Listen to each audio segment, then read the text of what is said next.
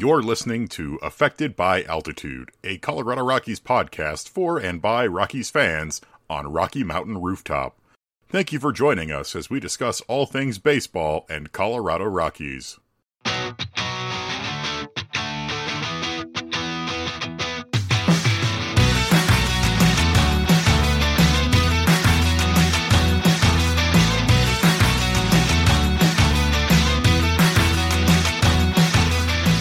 Hello and welcome to Affected by Altitude, the Colorado Rockies podcast on Rocky Mountain Rooftop, a proud affiliate of the Fans First Sports Network. I'm your host, Evan Lang, and with me, as always, is Skyler Timmons on a cold, cold, cold weekend in Colorado.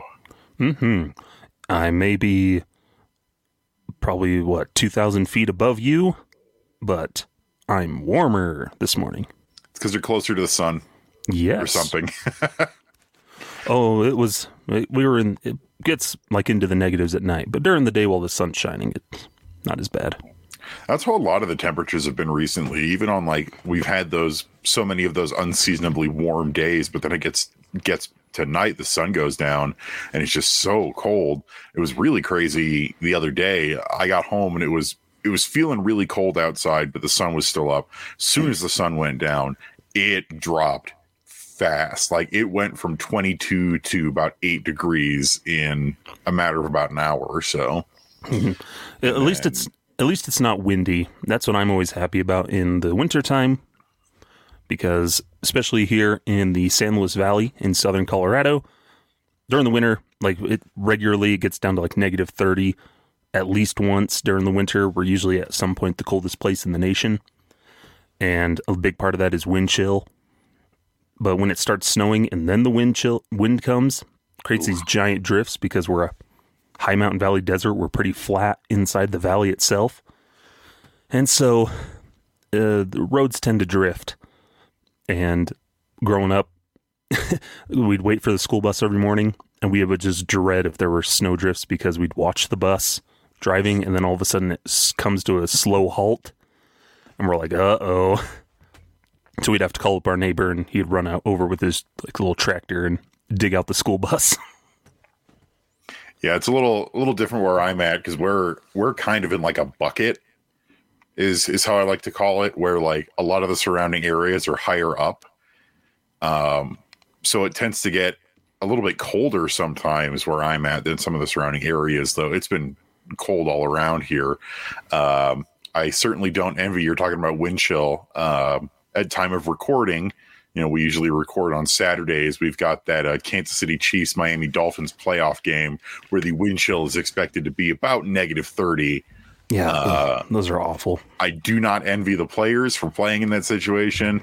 And I think any of the fans who show up are crazy people. hmm Uh, what is I think it's expected to be the second coldest game by wind chill in NFL history behind the Ice Bowl, which had a negative uh, negative 48 wind chill.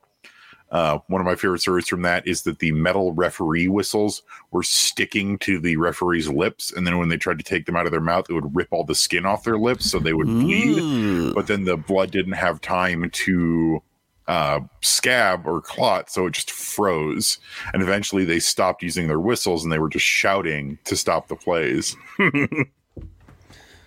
Yikes. So, not exactly baseball weather. Hmm. Although But- I have played in some blizzards. So, of the Rockies, technically. Hmm. It's uh, home, the home snopener against the Braves a couple of years ago. Hmm. Uh, but speaking of baseball, because we are a baseball podcast, What? I know, surprising. well, one of us is wearing. You're baseball. telling me this now? I mean, you're wearing baseball stuff. What? But the Colorado Rockies, our beloved train wreck of a baseball team, Held together with duct tape and dreams like my headphones. after last week when we had Patrick on the show and they had just signed uh, Dakota Hudson and Jacob Stallings to one year contracts, have really done a whole lot of nothing uh, in terms of the free agent market. That includes uh, something I'm a little sore about is that we did not sign uh, Japanese pitcher, a finesse ground ball style pitcher that fits perfectly into the Rockies mold. Naoyuki Uwasawa. Um, at the posting deadline, he ended up going on a minor league deal to the Tampa Bay Rays, which tells you that he was affordable. But rumor has it the Rockies aren't quite done with um, with their moves here. Yeah, it's nice because we shout out to Thomas Harding. We always reference him. MLB.com reporter for the Rockies does a lot of that heavy lifting. He's in the trenches. And when we do get like news and rumors, a lot of the time it's going to come straight from from Thomas and his his weekly newsletter in the off season. I believe now, so. He has his newsletter like a lot of the beat reporters from MLB.com, which highly recommend subscribing to it. I think they come out usually every Wednesday, which is really annoying for me because it queues up Evan for his rock pile in the off season for articles that we link. Because Evan, nobody's writing about the Rockies on a Tuesday.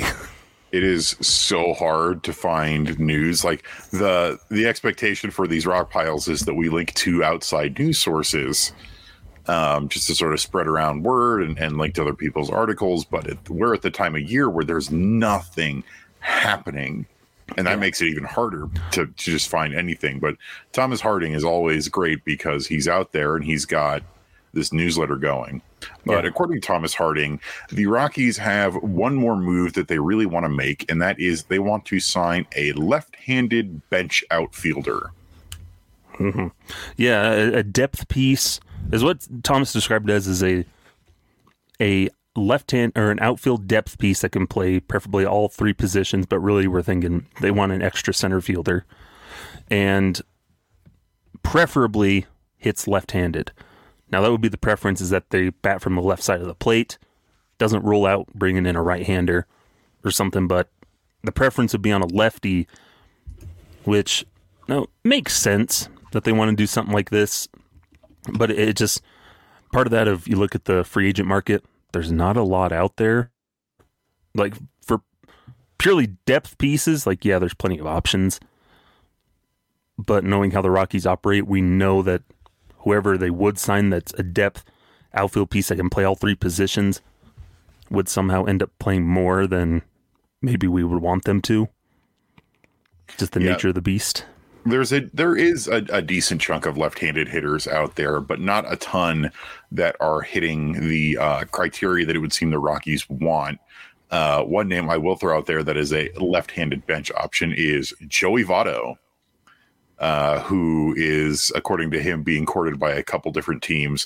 Which, if the Rockies sign Joey Votto to a, a, a one-year or two-year deal, that would be a very Rockies move. I'm not going to lie. Yeah, but they want an outfield piece. So Votto wouldn't fit that mold. But he's got that that sweet, sweet veteranosity that the Rockies love. Like, I get it. He doesn't fit at all. It would just be another wrench thrown into what to do with Kris Bryant, what to do with all these corner infielders that we have. But it would be an extremely Rockies move to sign Votto. Yeah. I wouldn't hate it. Like, it, it would be stupid, but I wouldn't hate it just because I love Joey Votto. Yeah. But the the main focus is going to be on these left-handed hitting outfielders. There are a couple names that have come up. I think the the one that's been the most talked about is uh, Travis Jankowski. Mm-hmm. I had no idea he was 32 already because I remember when he was just coming into the league with the Padres. Um, Jankowski's never been an incredible hitter, but he has a little bit of the clutch. He has not a, not a lot of power, but he's got decent enough legs. And the main thing is that he is a pretty good fielder, uh, capable of playing all three defensive positions in the outfield. Uh, most recently, Jankowski was a, a pretty crucial bench piece having honestly one of his better seasons in a while in 107 games with the World Series champion Texas Rangers, where he mm-hmm. had 263, 357, 332 in 287 plate appearances, had 30 RBI, stole 19 bases, uh, drew 35 walks to just 42 strikeouts, and had 12 doubles. Only one home run because, you know, not a power hitter, but that's a honestly a pretty solid bench option to have, especially yeah. with the injuries that the Rangers were dealing with going into the playoffs. Of having Jankowski around, I he was a really helpful piece for them. And if you look at uh, how he was in the postseason, he hit pretty well in the postseason. Yeah. Uh, you know, not incredible, but he had a double and drew um, had a double, drew a walk, didn't strike out. Granted, only eight plate appearances, so not a huge sample size, but hey, you'll take that. Yeah, and, and personally, for me, if they were to go get an outfield depth piece, I think yeah, Jankowski fits the bill of kind of what they're looking for. Of you know, and here's some more connections. Drafted by the Padres in 2012. So when did Bud Black stop managing the Padres? 2015, 2014. So somewhere, I think there's that crossover where Bud Black was manager of the Padres when it he was, drafted. Uh, 2015. Yeah. So and he debuted in 2015. So there's there's that connection there where no he he fits that bill of no yeah he's not a heavy hitter but no, he's a guy you can trust to go out there every once in a while maybe a late defensive replacement. He can fill all three outfield positions pretty well. I think a 22 defensive runs saved in his career in the outfield has positive marks at all three positions. So if they're looking for a purely all around outfielder type of guy. I think he might be the most attractive to them and you know brings that experience in the postseason and everything. Because if the idea is you want a backup outfielder that can play center field, you know, along with Brenton Doyle, Jankowski fits the bill of being able to to probably handle Coors Field center field pretty easily. And then if all else fails they can really like slot him into right field for extended amount of time. You know, more and more if they needed to. Yeah, Do the I... thing the thing I don't like about potentially having a guy whose main focus is potentially going to be, you know, backup center fielder as well, is that I don't want it to cut into Brenton Doyle's playing time and what's going to be a really, really crucial um sophomore season for him. But it also sounds like a lot of the murmurings from from around the Rockies and from Thomas Harding is that the Rockies are much more viewing Charlie Blackmon as the primary designated hitter mm-hmm. versus mm-hmm. both DH and right fielder, which means we also are going to need a guy who can sub into right field in addition to whoever ends up starting in right field, be it, you know, Toglia, Bouchard, um, probably Kris Bryant on occasion in addition to his first base duties. But another the, option. No, yeah, go ahead. I was going to say because like those options you mentioned, like Bouchard, um, totally a switch hitter, so he goes both ways, and Hunter Goodman, like the the revolving door of other people, like either on the bench or in that right field mix and first base. A lot of them are right-handed, and so it's the Rockies wanting to diversify that bench a little more and give them some more options of okay, well, we can play some matchups maybe, uh, be able to throw a guy out there if there's a righty on the on the mound and he hits well against righties, we can throw him out there and you know maybe take some pressure off of Toglia. Say Toglia is the starting right fielder. Well, he's struggling against a, a righty right now, or vice versa, type thing. I don't know. Get, just give him some options, I think. But, and and on the mention of Toglia, just I still think that the Rockies are at some point going to ask him to stop switch hitting mm-hmm. just because it's a very clear Jekyll and Hyde from each side of the plate. Um, and then that would make it even more crucial if he were to say choose, you know, hitting only right handed than to have a lefty who can come in. Yeah. Yeah. But uh options, that's what they need. No, we can go back to what you were gonna say. Well, I was about to say another option that really no one is talking about except for me. Is, Nobody uh, wants this option. What about Raimel Tapia? No. Why? You don't like our you don't like Tippy Taps with his swagger? Con mucho swagger? Oh, that's a whole different thing. I don't want the ball player.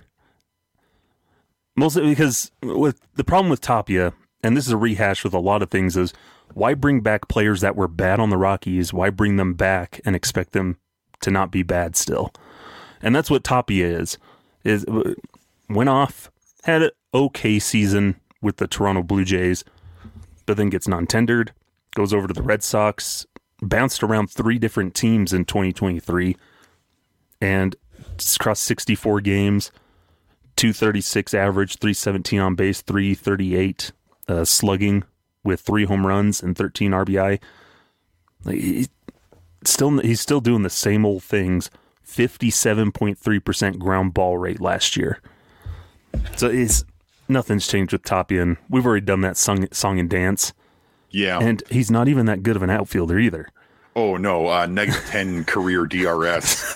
he doesn't the fit the bill at Though all. I will say the majority of his struggles are in right field. He plays uh, perfectly cromulent center field as well as left field. Um, not like amazing, like literally like league average at best. Left Yeah. field and center field. But I would in right field he really struggles. I would say any of the outfielders we currently have are better outfield options. I would trust Sean Bouchard more than Raimel Tapia.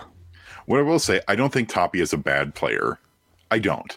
Um, I think honestly, for considering he was bouncing around so much, he had a pretty okay season last year, bouncing around those three teams, and he's had a bunch of pretty okay seasons. If we're looking at him solely as a depth option, you could do worse.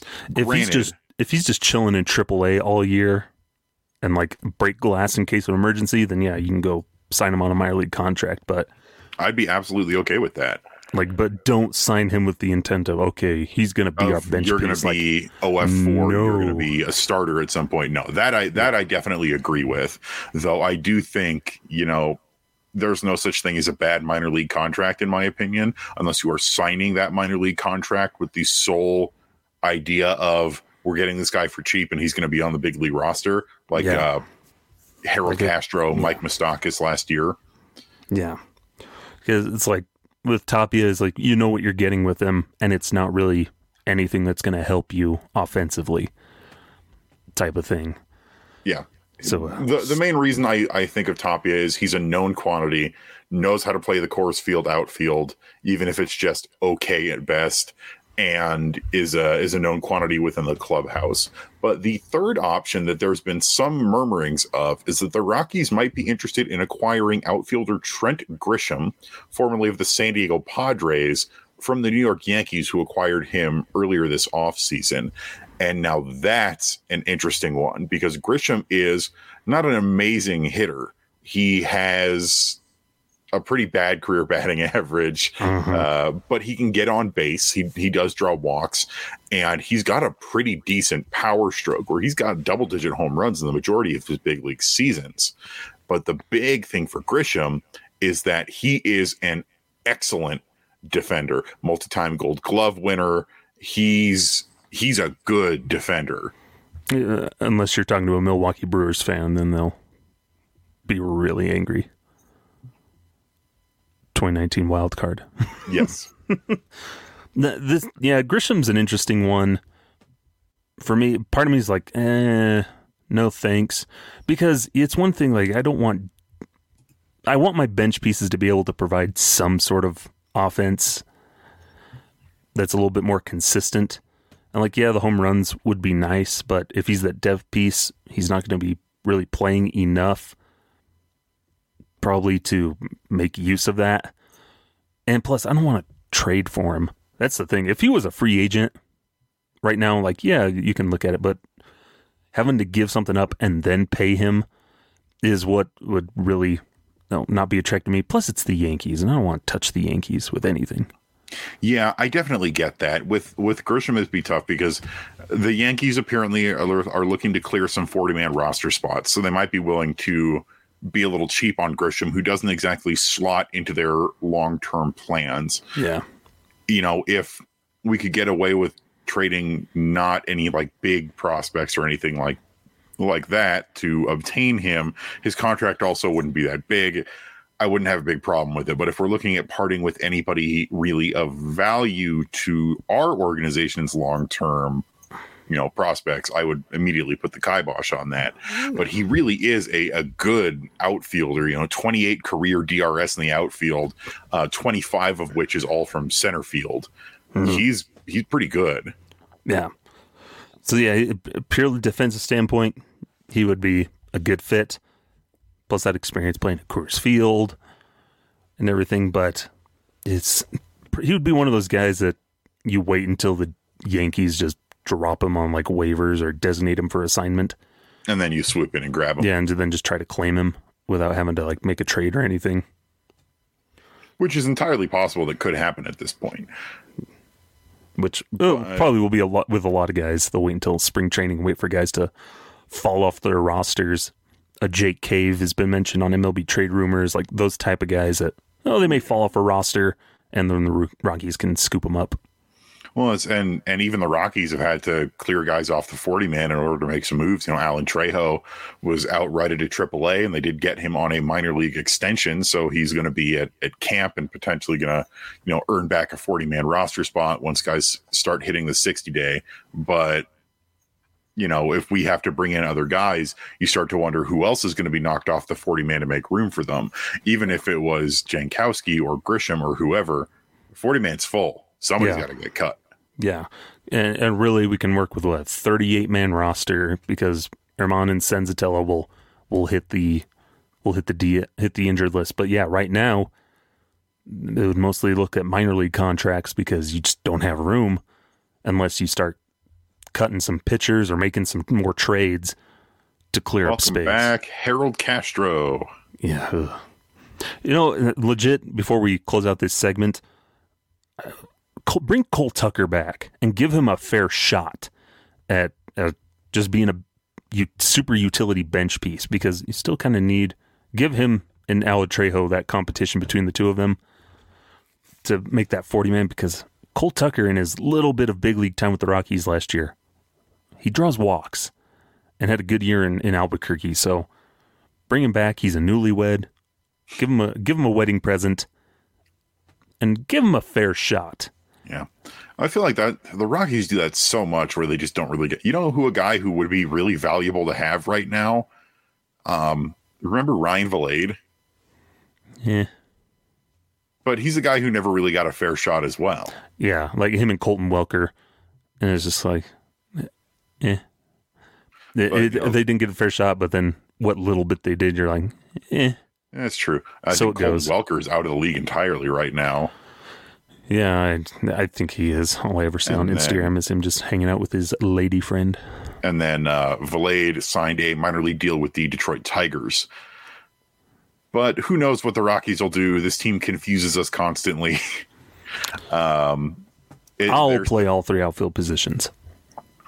What's your uh, What's your ultimate zone rating? Um, not as good as it used to be. Yeah. It take a little bit to to warm up. I'm I run like Wario in the outfield. Like it, it, takes a little while to warm up before my speed gets going.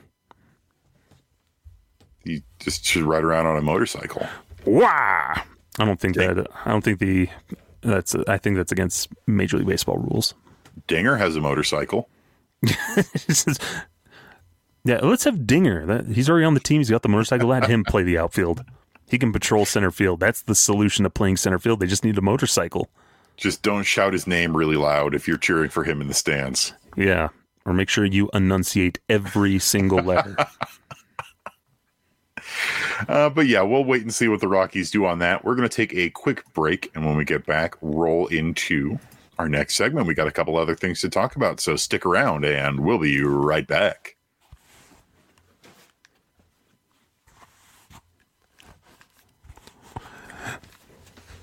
Welcome back to Affected by Altitude with Evan and Skyler for our non video watchers. Skyler just stealthily changed his hat. I don't know what you're talking about. I've been wearing this the whole time. Wait, what?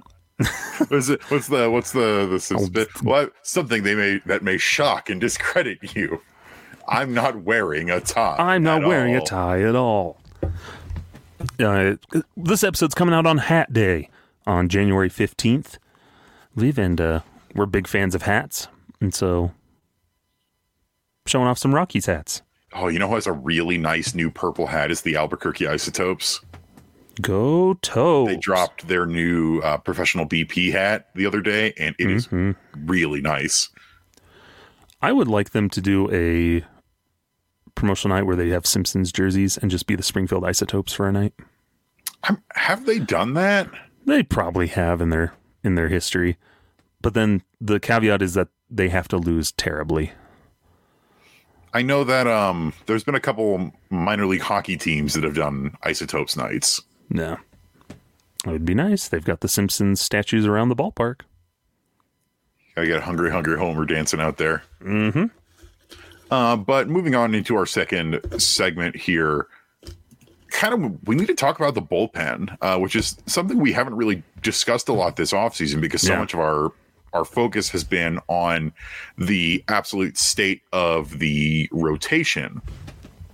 Uh, and you know the Rockies have made a couple minor bullpen moves over the offseason so far. We picked up uh, Jalen Beeks on waivers from the Tampa Bay Rays.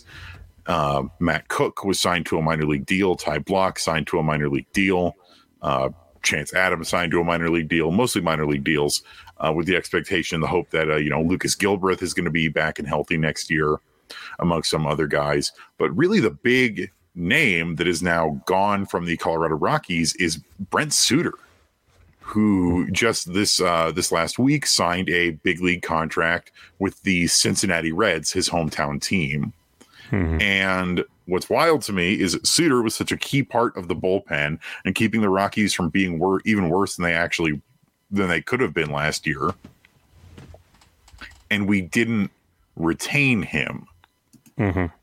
The whole reason why we allegedly did not trade him at the deadline when relievers are always in pretty high demand and the Rockies were were gutting their bullpen of a lot of veteran relievers, guys on expiring contracts or one year deals, Brad Hand, Pierce Johnson. We kept Brent Suter. And Brent Suter was was good last year.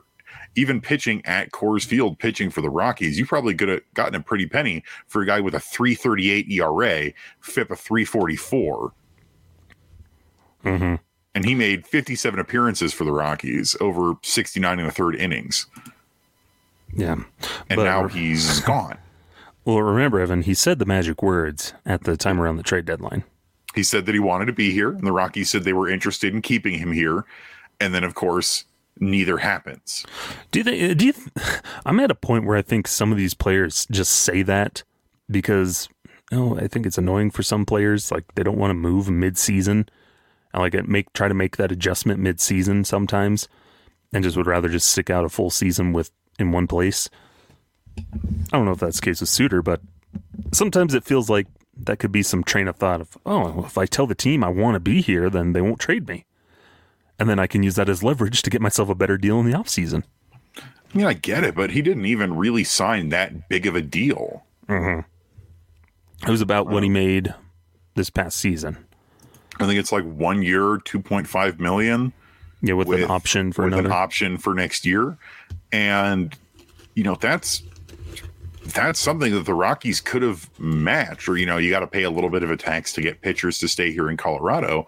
But Suter was a really valuable clubhouse and bullpen presence as well for a lot of these really young guys. A lot of the the younger guys in the bullpen looked up to him, and you know, he was also one of the guys who just had a, a constantly pretty positive attitude while being just an absolute weirdo out there Yeah. in the 2023 season with his Velociraptor impressions and Jim Carrey impressions, walking out to the mound to the tune of the Jurassic Park theme. I wish I could have seen heard that in person. that would have been pretty- amazing. It was pretty great. And that's what's so frustrating because this keeps happening. And this is, of course, not the same scale as as Jon Gray when it happened. But we have a guy who says, Well, I want to stay here. And the Rockies say, We want you to stay here. And then that doesn't happen. It doesn't work out. And they sign a completely reasonable deal with another team. And the Cincinnati Reds are making a push. They're signing a lot of guys this offseason. So that's mm-hmm. really interesting to see.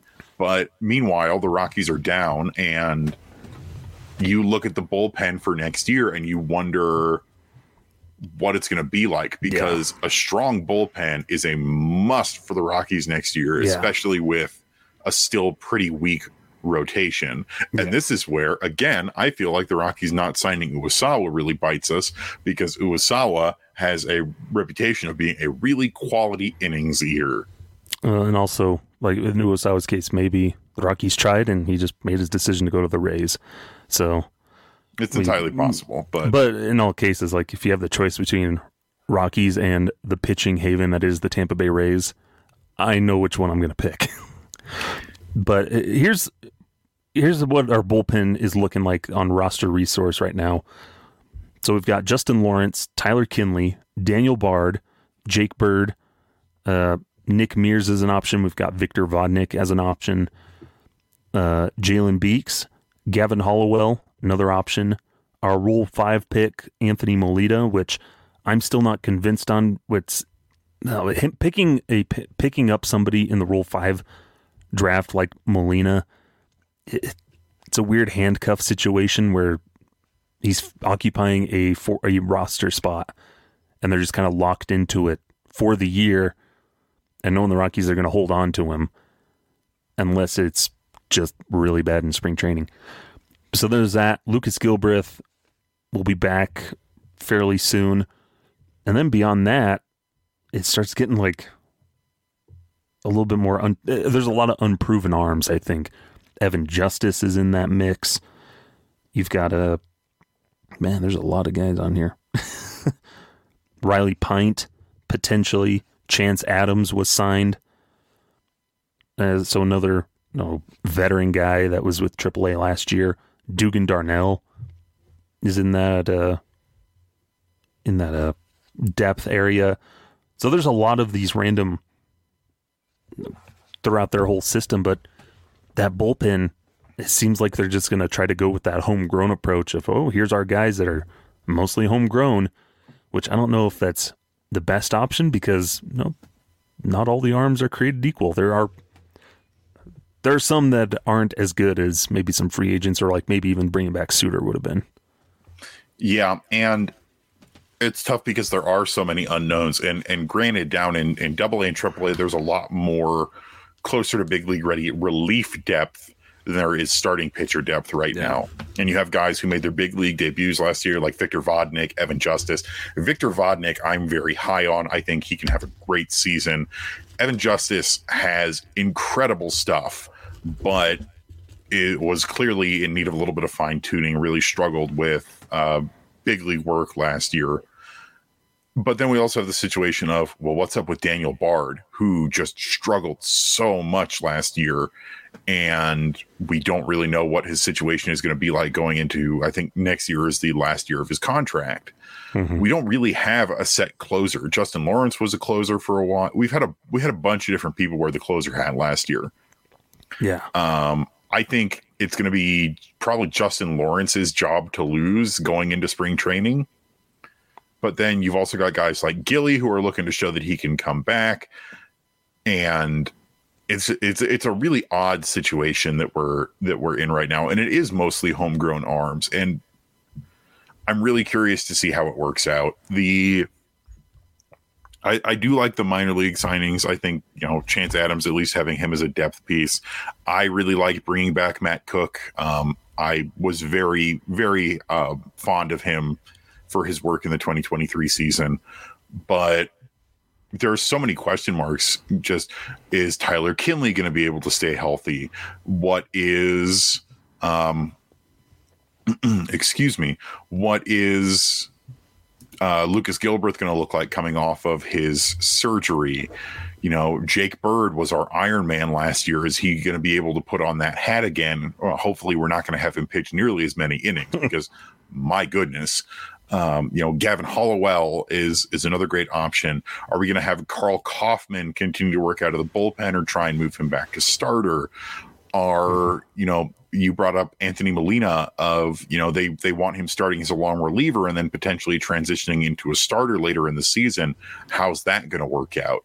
Yeah. It's just for a team that had to rely so much on the bullpen last year, one of the most used bullpens in all of baseball. Mm-hmm. I don't like having that many question marks. Yeah, and especially with so many question marks still around your starting rotation like it's the reason they were able to survive those first couple of months or like most of the season was yeah, like you said, because of the bullpen eating so many innings that then hurt them later in the year because the bullpen was burned out. And then when you're running out roughly the same group the, in the next season with a slightly different starting rotation, is it going to make a difference? And no, you need relievers in today's game. And you know, relievers is that area where I'm okay if you bring in free agents, uh, like they did it with last year, Brad Hand and Pierce Johnson. I was fine with both of those guys being added into the bullpen.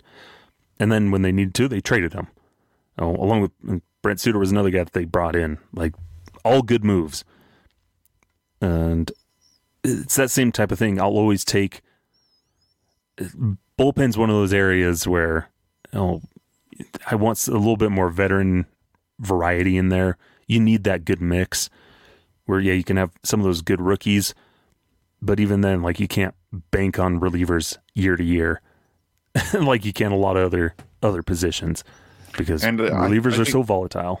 Yeah, and I, I agree with you. The, the, the bullpen is one of those where you take risks with free agency because you know if you're doing one year deals like the Rockies did last year, you can either trade them or you can find a, a real gem.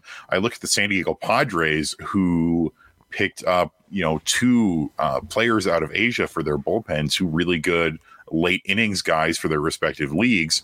Uh, they picked up Yuki Matsui from the NPB and then uh, Woo-Suk Go from the um, Korean baseball organization. And those are two, you know, they they could be a little risky, but they're they're not actually shelling out that much in terms of money for them. Yeah, and it could end up being a really amazing addition. And it's mm-hmm. like you know, the Rockies could be doing that as well. Mm-hmm. And I think I do think a lot of it still has to do with the fact that the TV situation is still so up in the air. Mm-hmm. We are we are still waiting for an announcement on what's going on with the TV situation. Um, you know, both Drew Goodman and Ryan Spilborghs have both said that they don't know and that they're still waiting to hear on what's going on for next year. So it's tough because that's you know if there's going to be a new deal re- negotiated, like if it's with altitude, then there's some money that's coming in. But if it's going to be on, you know, MLB TV or whatever, it's not the it's not the same. Yeah. And I think that's really handcuffed the Rockies this year, who normally have a, a pretty decent payroll, but losing such a big source of income is is not ideal in any situation. Yeah. And looking at free agents still available, there's still a lot of interesting relief arms, some good, some bad, some in between. Uh, Evan, for consolation, you could go sign Shintaro Fujinami. You know, I don't hate it, honestly. He just had a rough year last year. He had he had ups and downs. Um, he was a lot better in Baltimore than he was in Oakland. Mm-hmm. Frankly, it was it was a little bizarre that Oakland signed him to begin with, especially when they were very openly tanking. Mm-hmm. Um, but you're you're right in that there are still a lot of relievers available. I'm still perfectly, I would still be perfectly okay with bringing in, say, Adam Ottavino, mm-hmm. uh, bringing him back on a one two year deal, something like that, because he's shown that he can navigate Coors Field and would be a pretty good veteran presence in that in that bullpen. Yeah. But you know, this is the Rockies. You never really know what they're going to do. Yeah. Maybe they'll sign Brad Hand again. Yeah, or here's a here's an interesting one. This would be a flyer, kind of a Daniel Bard almost type of situation. Re- sign Drew Pomeranz. He's 34. He's gone through a hard rehab process to clean out junk in his elbow and get back healthy. So he's la- missed the last couple years. But at least as of back in August, saying he had no retirement plans yet. So if he hasn't planned to retire yet, or if he hasn't retired yet, it's perfect minor league signing right there. And, and know, bring it full circle and give Drew Pomeranz a, a legit chance with the Rockies, unlike when they rushed him to the big leagues to try and make up for the Ubaldo Jimenez trade. And then we or, turned him know, into Brett Anderson, who pitched two games for us and then broke his finger. Or, you know, the Rockies love guys from Colorado. You know, who's a free agent is the almost 39 year old Mark Melancon. eh, with his quarter slot nostrils. There's, or hey, Also, a free agent Bryan Shaw. No, we've been there, done that. Listener, go back, listen to what we said about Raimel Tapia, but then just replace Tapia with Bryan Shaw. Been Yeah, there, done that. there's there there's enough time and there's still plenty of arms available that I think once the TV situation gets sorted where we might see the Rockies get a little bit more active. I really hope they have it sorted out soon considering spring training is in a month and a half and pitchers and catchers report in about a month. Um but yeah, a lot of question marks up in the air for the bullpen right now. All we can really do is is sort of wait and see. Hope and pray that wait, they're see, hope, pray. But uh, for now, we're going to take another quick ad break. And when we get back, we'll round things out with the uh, arbitration deadline stuff. woo. So don't go anywhere. We'll be right back.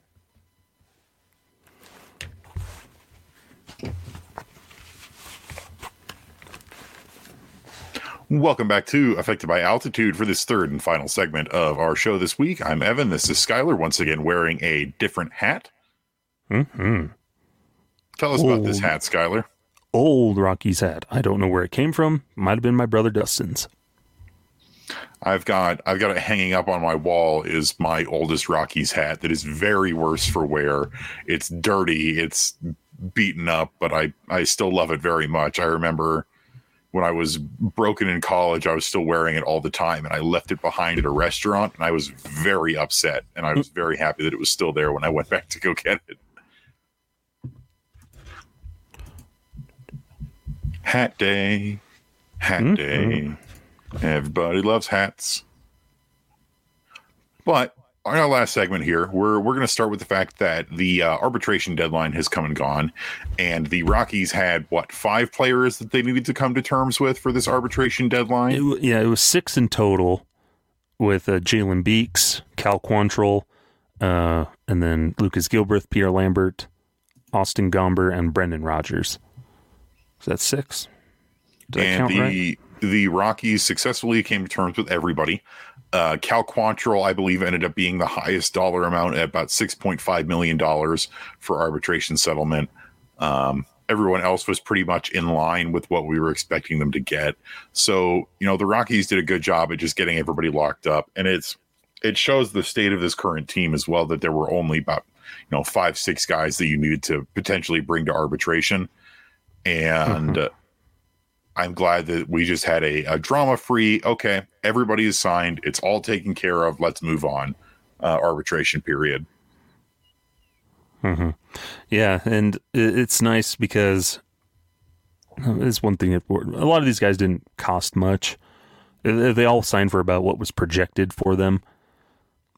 Does Quantrill, yeah, six point five five million. Rodgers comes in at three point two. Gomber at three point one five. Uh, let's see, Lambert at one point two five million, which still seems crazy because Lambert hasn't done much at all in his career with the Rockies, and it, the skew of baseball, like when you look at 1.2, I'm like, "Eh, that's pretty cheap. But then I think that's more money than I'll ever see in my life.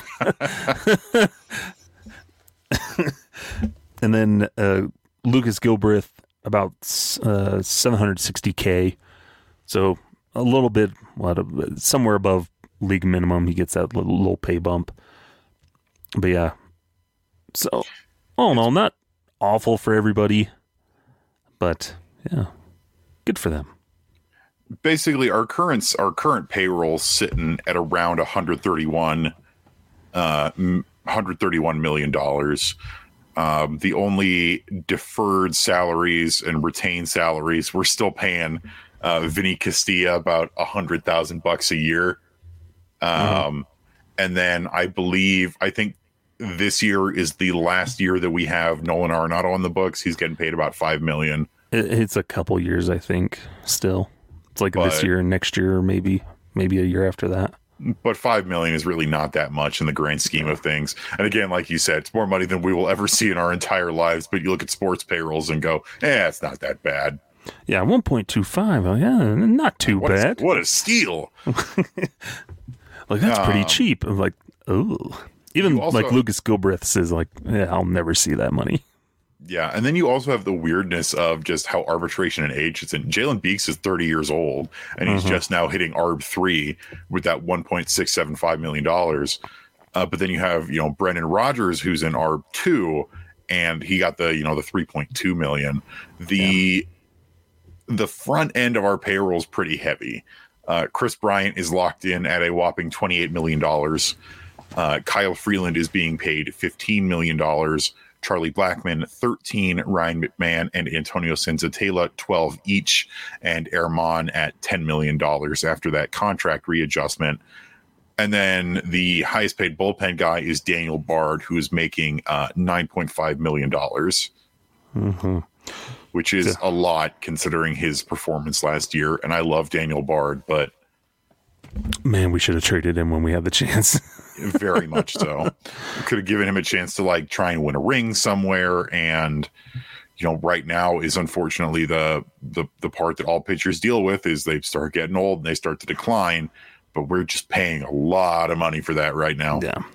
And so, yeah, looking at roster resource, about 144 million estimated payroll right now with everything. And I think that includes, no, it doesn't. So, yeah, just about everything overall. We're paying Jose Urena $500,000.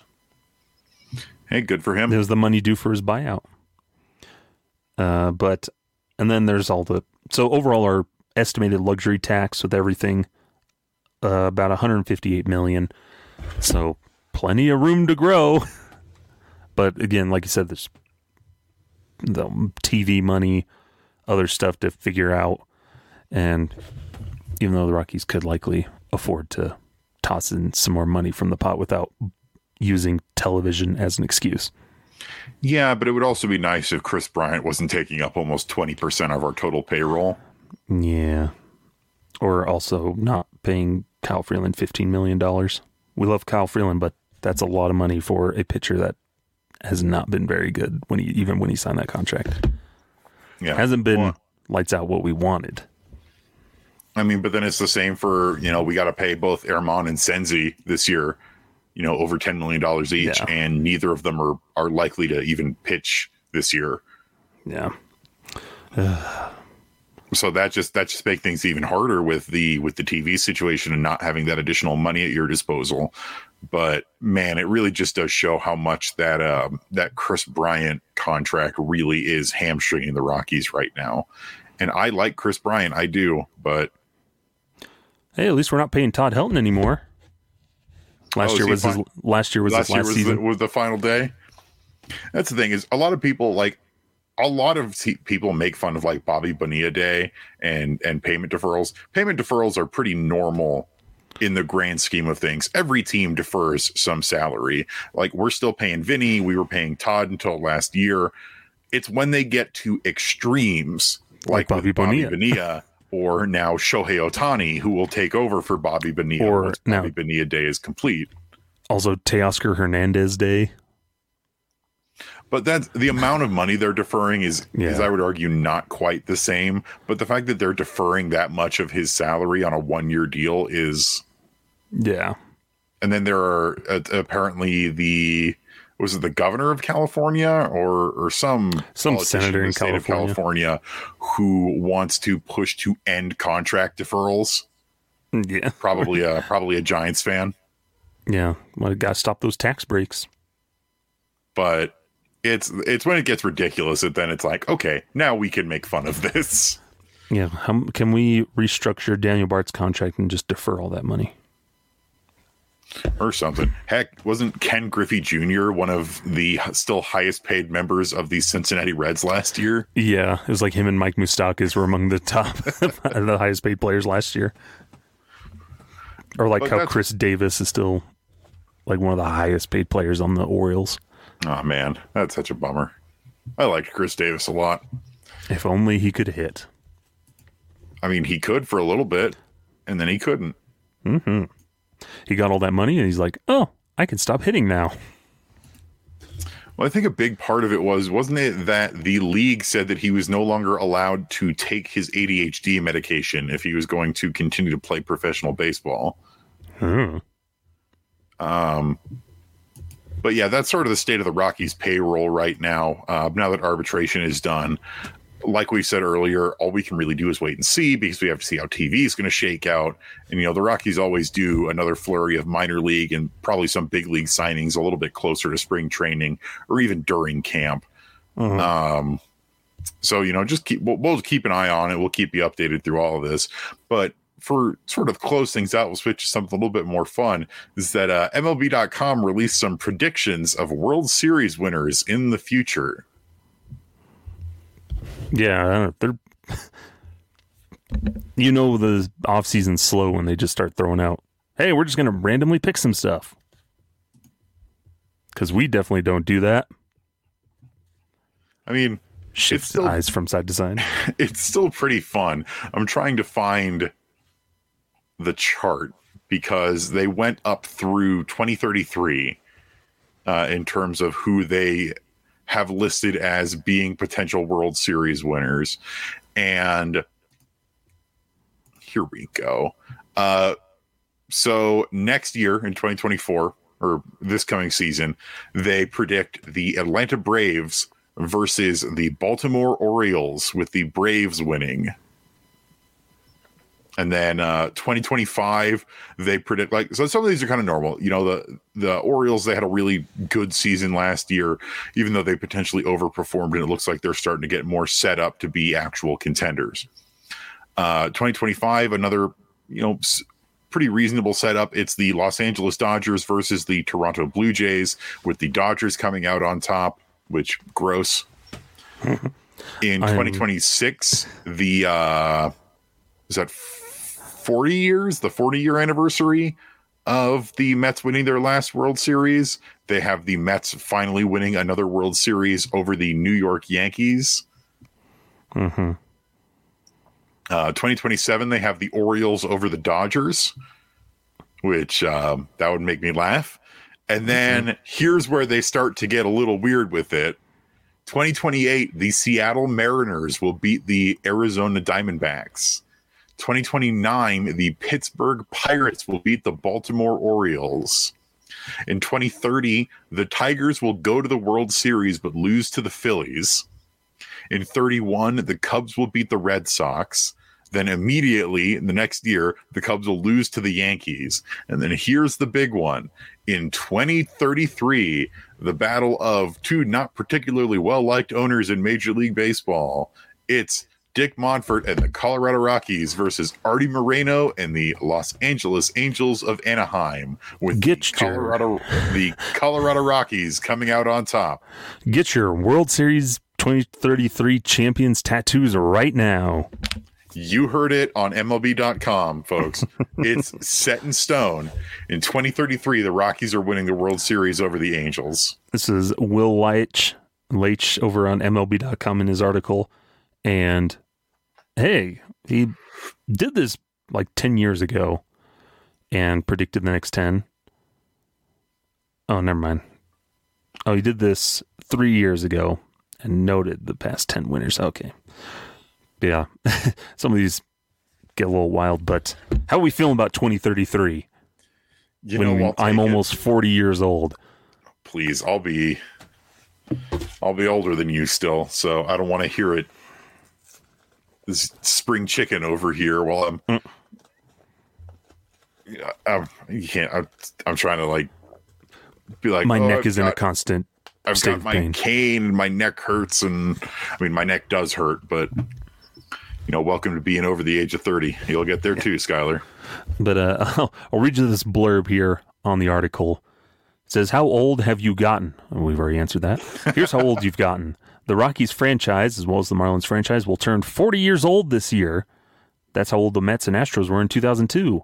The Rockies have only made one World Series appearance in their existence, and they haven't won a single World Series game. This might be the most bold prediction on this board, but hey, it's got to be the Rockies' time at some point. Yeah, pretty much. At some point, it has to be, right? The stars have to align at some point. Who is in charge of the Rockies in 2033? Is Sterling Monfort atop the throne? How old is Dick Monfort right now? Uh, I don't know. Let's find out. Will he be preserved in ice like Walt Disney? Yeah, they're gonna put his brain in a robot body.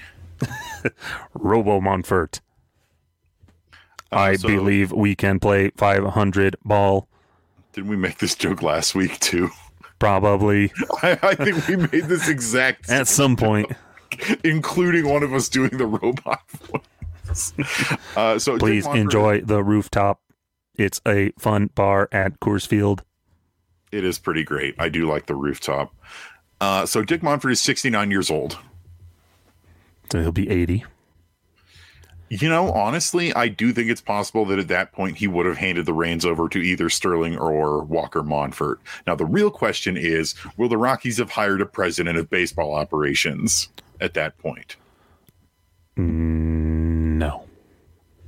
The second question is in 2033, how many people will be in the team's analytics department? Mm, three. Will Bud Black still be managing the team? He'll be 70 something. How many uh how many one year extensions has he gotten through that? He gets one every year. it comes in like a Christmas card. Um, I don't no, I think Bob will be long retired since then. yeah. Our new manager will be uh Charlie How many- How many MVPs has Zach Veen won? 84. Whoa.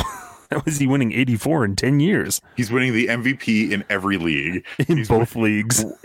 he's he's that good that they gave him both the American League and National League MVPs. He's winning and the- he's winning all the minor league MVPs. The KBO and NPB. When he basically plays every game, at the end of every game, he gets on a plane to go to his next location. and then during the off season, he's winning all the MVPs in Puerto Rico. Oh goodness. Oh man. Yeah, it'd be. It's gonna be interesting to see. It's just fun to think like wondering like well, how is this roster gonna? What's this roster gonna look like in ten years? Type of thing. What things have transpired and man, I hope we can get on that path where we can win it in ten years. I'd like to win it sooner, but even just winning it at all is the consolation prize that we're looking at right now. What you've got to hope for if you think about the rockies 10 years from now is that there is there are at least two established rockies star players that have been there the whole time like Yeah. has ezequiel tovar been a rocky that entire time has nolan jones been a rocky that entire time heck in 10 years tovar's only 32 years old Yeah. and jones will be about 35 Yeah. Or like what what is Zach Veen doing? Have we made what does our rotation look like? Has Gabriel Hughes, Chase Dollander, any other draft picks we've gotten have guys shown up and helped build us along that path to contending? Have we changed it? Like maybe Sterling Monfort does take over as like head hunter or becomes president baseball. Maybe he does things completely different, realizes I cannot live the sins of the father, and goes his own path to reshape the thing. It seriously, if that dude came and did that, that'd be really nice. Now, has there been any indication of that? Uh, so far as director of scouting, not really. But there's always a chance. Maybe he gets visited by three ghosts, and they're like, "Don't be like him." Don't sign ian desmond to a five-year $70 million contract Stop signing ground ball pitchers all the time. Veteranosity is not an established and measurable metric. Computers aren't the devil. hey, Dick Monfort loves computers. He sends all that stuff from his iPad. Sends from his iPad. Stop sending emails when you're bored. I think another really curious question, you know, we are talking about pitching, and Gabriel Hughes and all that. Do the Rockies finally have a Cy Young winner by 2033? Nope. Just like how I don't think they'll have an MVP in that time either. Silver Sluggers, Gold Glovers, absolutely. MVP, uh, somebody's really going to have to ball out. If Nolan Arenado could never win one in Colorado, too, if Larry Walker is the only one in the history of the team to finally to actually get one, like I don't think we're getting Todd Helton was robbed. Yeah, The fact Matt that Holliday came MVP close. in 2000. There's so many in the '90s too that Ellis Burks should have had one. Maybe Vinny Castilla could have had one. Dante Bichette, like all the entire Blake Street Bombers could have probably had one. But Coors, oh, they play their Coors Field product. But they were really good on the road. Yeah, but they were also really good at home. I- Isn't isn't that good? Like, don't you know that? the splits were too big. They were too good at home. And that is Skyler's amazing impression of an East Coast baseball writer. Ah. I I don't like Coors Field and I don't like my the letter R. I'm voting for Chase Utley. Yeah. Uh, hey, uh, side note before we close out here, because Hall of Fame voting, it's getting close. We're, oh man, by the next episode, where it'll be on the eve of knowing what happened. Or getting close to being on the eve when this the next episode comes out. So Oh, you're right. it's right. like January 23rd or so is when the announcement is. So it's on I believe Tuesday. it is January 23rd. Oh, so that is. we may have a special episode that gets added in during that week. imagine. So Rockies Fest is then on the 27th. Imagine the atmosphere at Rockies Fest if Todd Helton is in. Hmm. Be good. But uh, there's the one, like Boston Globe writers, they dropped their batch. And like for the most part, like a lot of those people, okay ballots. Like a lot of them had Todd Helton on it. But there's the one dude on there thing, and just a little blurb at the end. He's like, no, no thanks to Helton, a creation of Coors Field in parentheses. And also like Billy Wagner, no thanks to closers unless they are Mariano Rivera or Goose Gossage. Like he voted for very few people, but stop using uh, all of his other like the fellow writers there. They're like, yeah, Todd Helton. Like you look at his stats, like incredible, notable for the Rockies, did all this good stuff. But then you get this old fogey in there.